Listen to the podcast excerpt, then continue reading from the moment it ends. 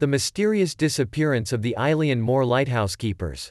On the 26th of December 1900, a small ship was making its way to the Flannan Islands in the remote Outer Hebrides. Its destination was the lighthouse at Eilean Mor, a remote island which, apart from its lighthouse keepers, was completely uninhabited. Although uninhabited, the island has always sparked people's interest. It is named after Saint Flannan, a 6th century Irish bishop who later became a saint. He built a chapel on the island and for centuries shepherds used to bring over sheep to the island to graze but would never stay the night, fearful of the spirits believed to haunt that remote spot. Captain James Harvey was in charge of the ship which was also carrying Joseph Moore, a replacement lifehouse keeper. As the ship reached the landing platform, Captain Harvey was surprised not to see anyone waiting for their arrival. He blew his horn and sent up a warning flare to attract attention. There was no response. Joseph Moore then rowed ashore and ascended up the steep set of stairs that led up to the lighthouse. According to reports from Moore himself, the replacement lighthouse keeper suffered an overwhelming sense of foreboding on his long walk up to the top of the cliff. The island of Eilean Mor, with the lighthouse in the background. Attribution. Mark Calhoun under the Creative Commons Attribution Share Alike 2.0 generic license. Once at the lighthouse, Moore noticed something was immediately wrong. The door to the lighthouse was unlocked and in the entrance hall two of the three oilskin coats were missing. Moore continued onto the kitchen area where he found half-eaten food and an overturned chair. Almost as if someone had jumped from their seat in a hurry. To add to this peculiar scene, the kitchen clock had also stopped. Moore continued to search the rest of the lighthouse but found no sign of the lighthouse keepers. He ran back to the ship to inform Captain Harvey, who subsequently ordered a search of the islands for the missing men. No one was found. Harvey quickly sent back a telegram to the mainland, which in turn was forwarded to the Northern Lighthouse Board headquarters in Edinburgh.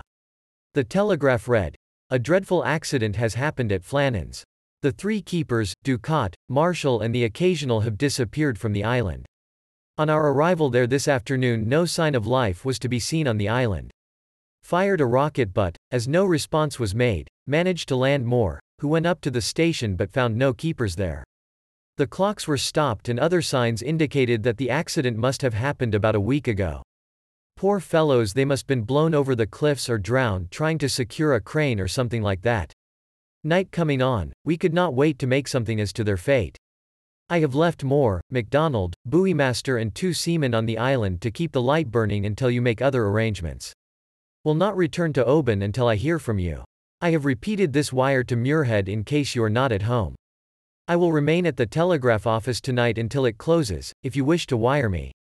A few days later, Robert Muirhead, the board superintendent who both recruited and knew all three men personally, departed for the island to investigate the disappearances. His investigation of the lighthouse found nothing over and above what Moore had already reported. That is, except for the lighthouse's log.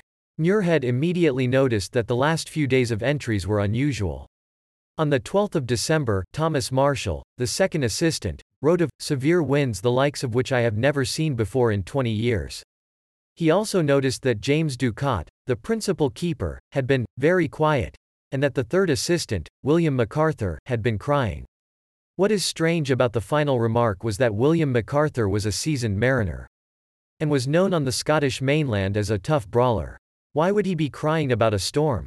Log entries on 13 December stated that the storm was still raging, and that all three men had been praying.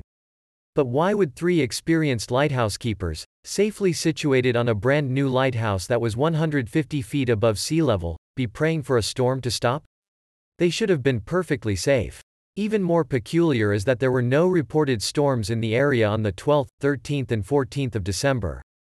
In fact, the weather was calm, and the storms that were to batter the island didn't hit until December 17. The final log entry was made on the 15th of December. It simply read, Storm ended, sea calm. God is over all. What was meant by, God is over all?